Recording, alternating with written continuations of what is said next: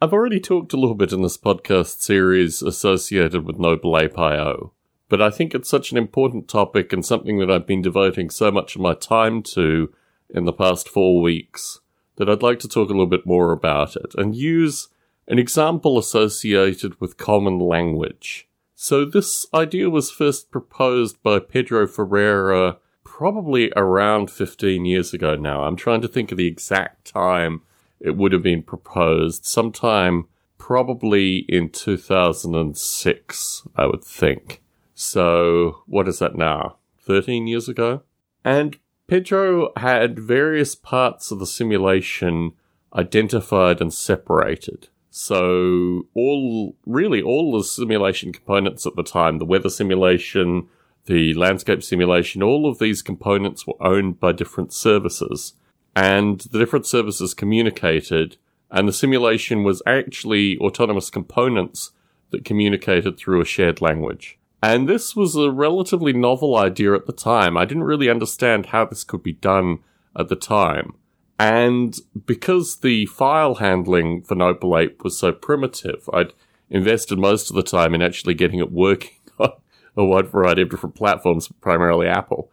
And this whole thing was just so novel to me. But at the time, and Pedro, I think, still works at CERN. It was very much based in Pedro's experience initially getting to CERN and how I think they did things at CERN at the time. Now I've been at Netflix for seven and a half years. I'm very familiar with JSON as the kind of lingua franca of service communication. Now, historically, I had flirtations with XML, but I think JSON has won out. And it's won out for a variety of reasons, which means that now Noble Ape has a JSON translation, an IO JSON core. It can do exactly what Pedro Ferreira first discussed about 13 years ago. Namely, the various simulation components can exist online. They can exist in services online. And the client well, what does the client look like in this situation? The first question is how much data is actually flowing between the server and the client here? There are a few schools of thought. If the client is purely visualization for a single Noble Ape, then the data that's being sent is very small. It's considerably less than even an audio podcast worth of streamed audio. So the data, the actual bandwidth for this kind of communication is very serviceable.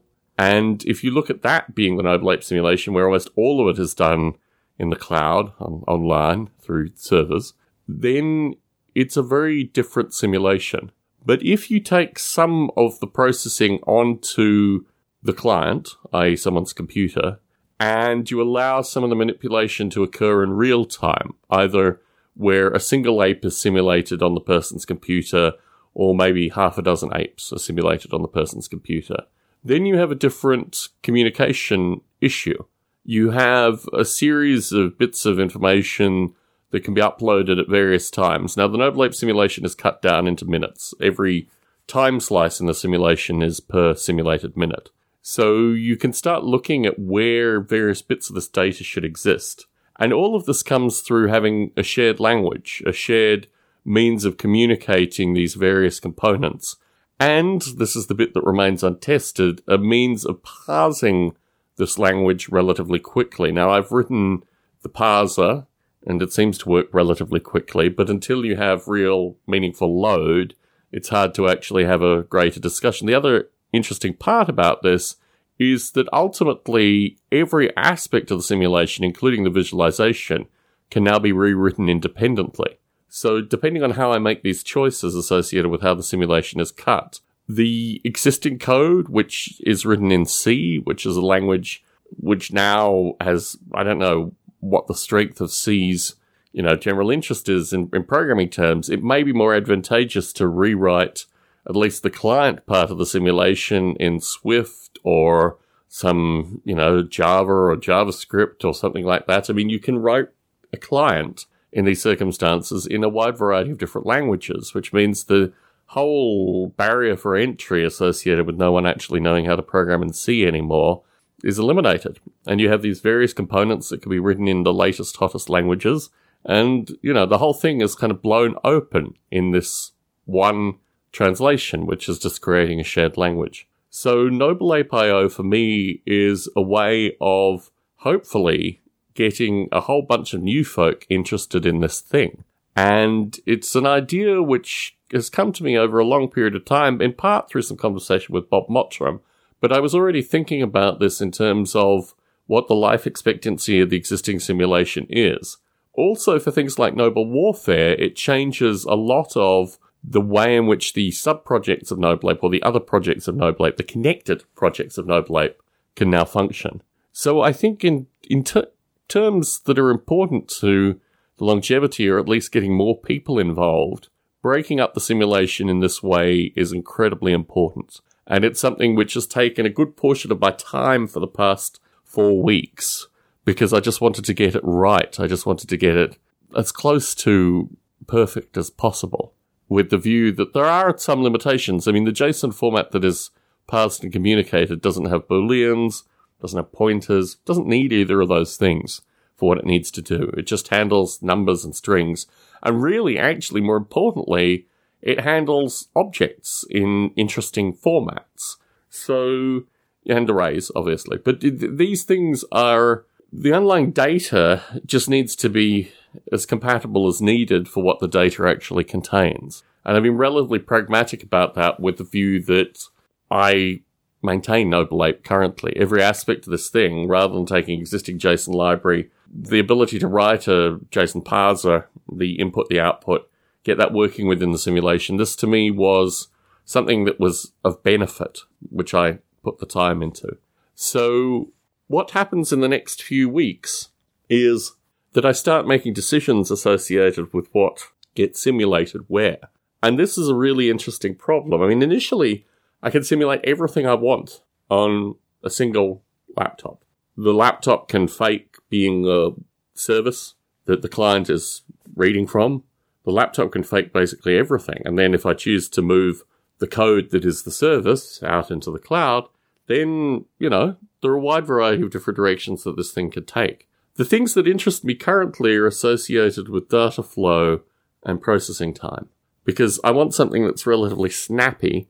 I also want something that can tolerate being disconnected. Because if you put any of this kind of simulation into real world environments, networks ebb and flow. The nature of simulation over networks that can be disrupted is a very different problem. So there's a series of new things in here. There's a series of new ideas and new concepts that I'm having to work through in planning currently with the view that the decisions I make could potentially alienate or isolate a certain new group of users, but also developers. Because what I want is this, the, there are magic ratios that I always talk about. For every, you know, thousand people that know about something, a hundred people will download it. For every hundred people that download it, maybe one will download the source code. For every thousand people that download the source code, you'll be lucky to get one or two contributors. So you have these kind of ratios, and the only way to get this out in any meaningful sense is to start with a small developer release and then release it into a far broader community as a means of actually capturing users that can become kind of super users that could potentially become developers or developers that are interested in working in this format. So interesting times. Part of this is also creating a documented web presence associated with this as well. I mean, to this end, I've purchased the domain name NobleApe.io, and I've also started looking at what the best means of communicating all this information is, taking the language metaphor and making it considerably more important and personal, I guess. And through this, there's a lot of background history. There's a lot of existing code that will generate documentation for the prior file format, and this has to be changed. There's a lot of bits and pieces that have historically, when I say historically, have been there for more than a decade in order to support the old way of doing things. So going forward, it's not just about removing a bunch of code, it's about replacing code with new code that does everything with the new stuff, but then, you know, maintains the way the old stuff did things. And it isn't just the raw, you know, this is the format. It's also all the underlying supports, documentation, all this kind of stuff. So it's an interesting turning point and something that I wanted to record a podcast on because my hope is, you know, I have these experiences like I went and saw Bob Mottram recently. I'd like to have other developers like Bob Mottram work on Noble Ape. I'd like to reinvigorate an interest in this thing.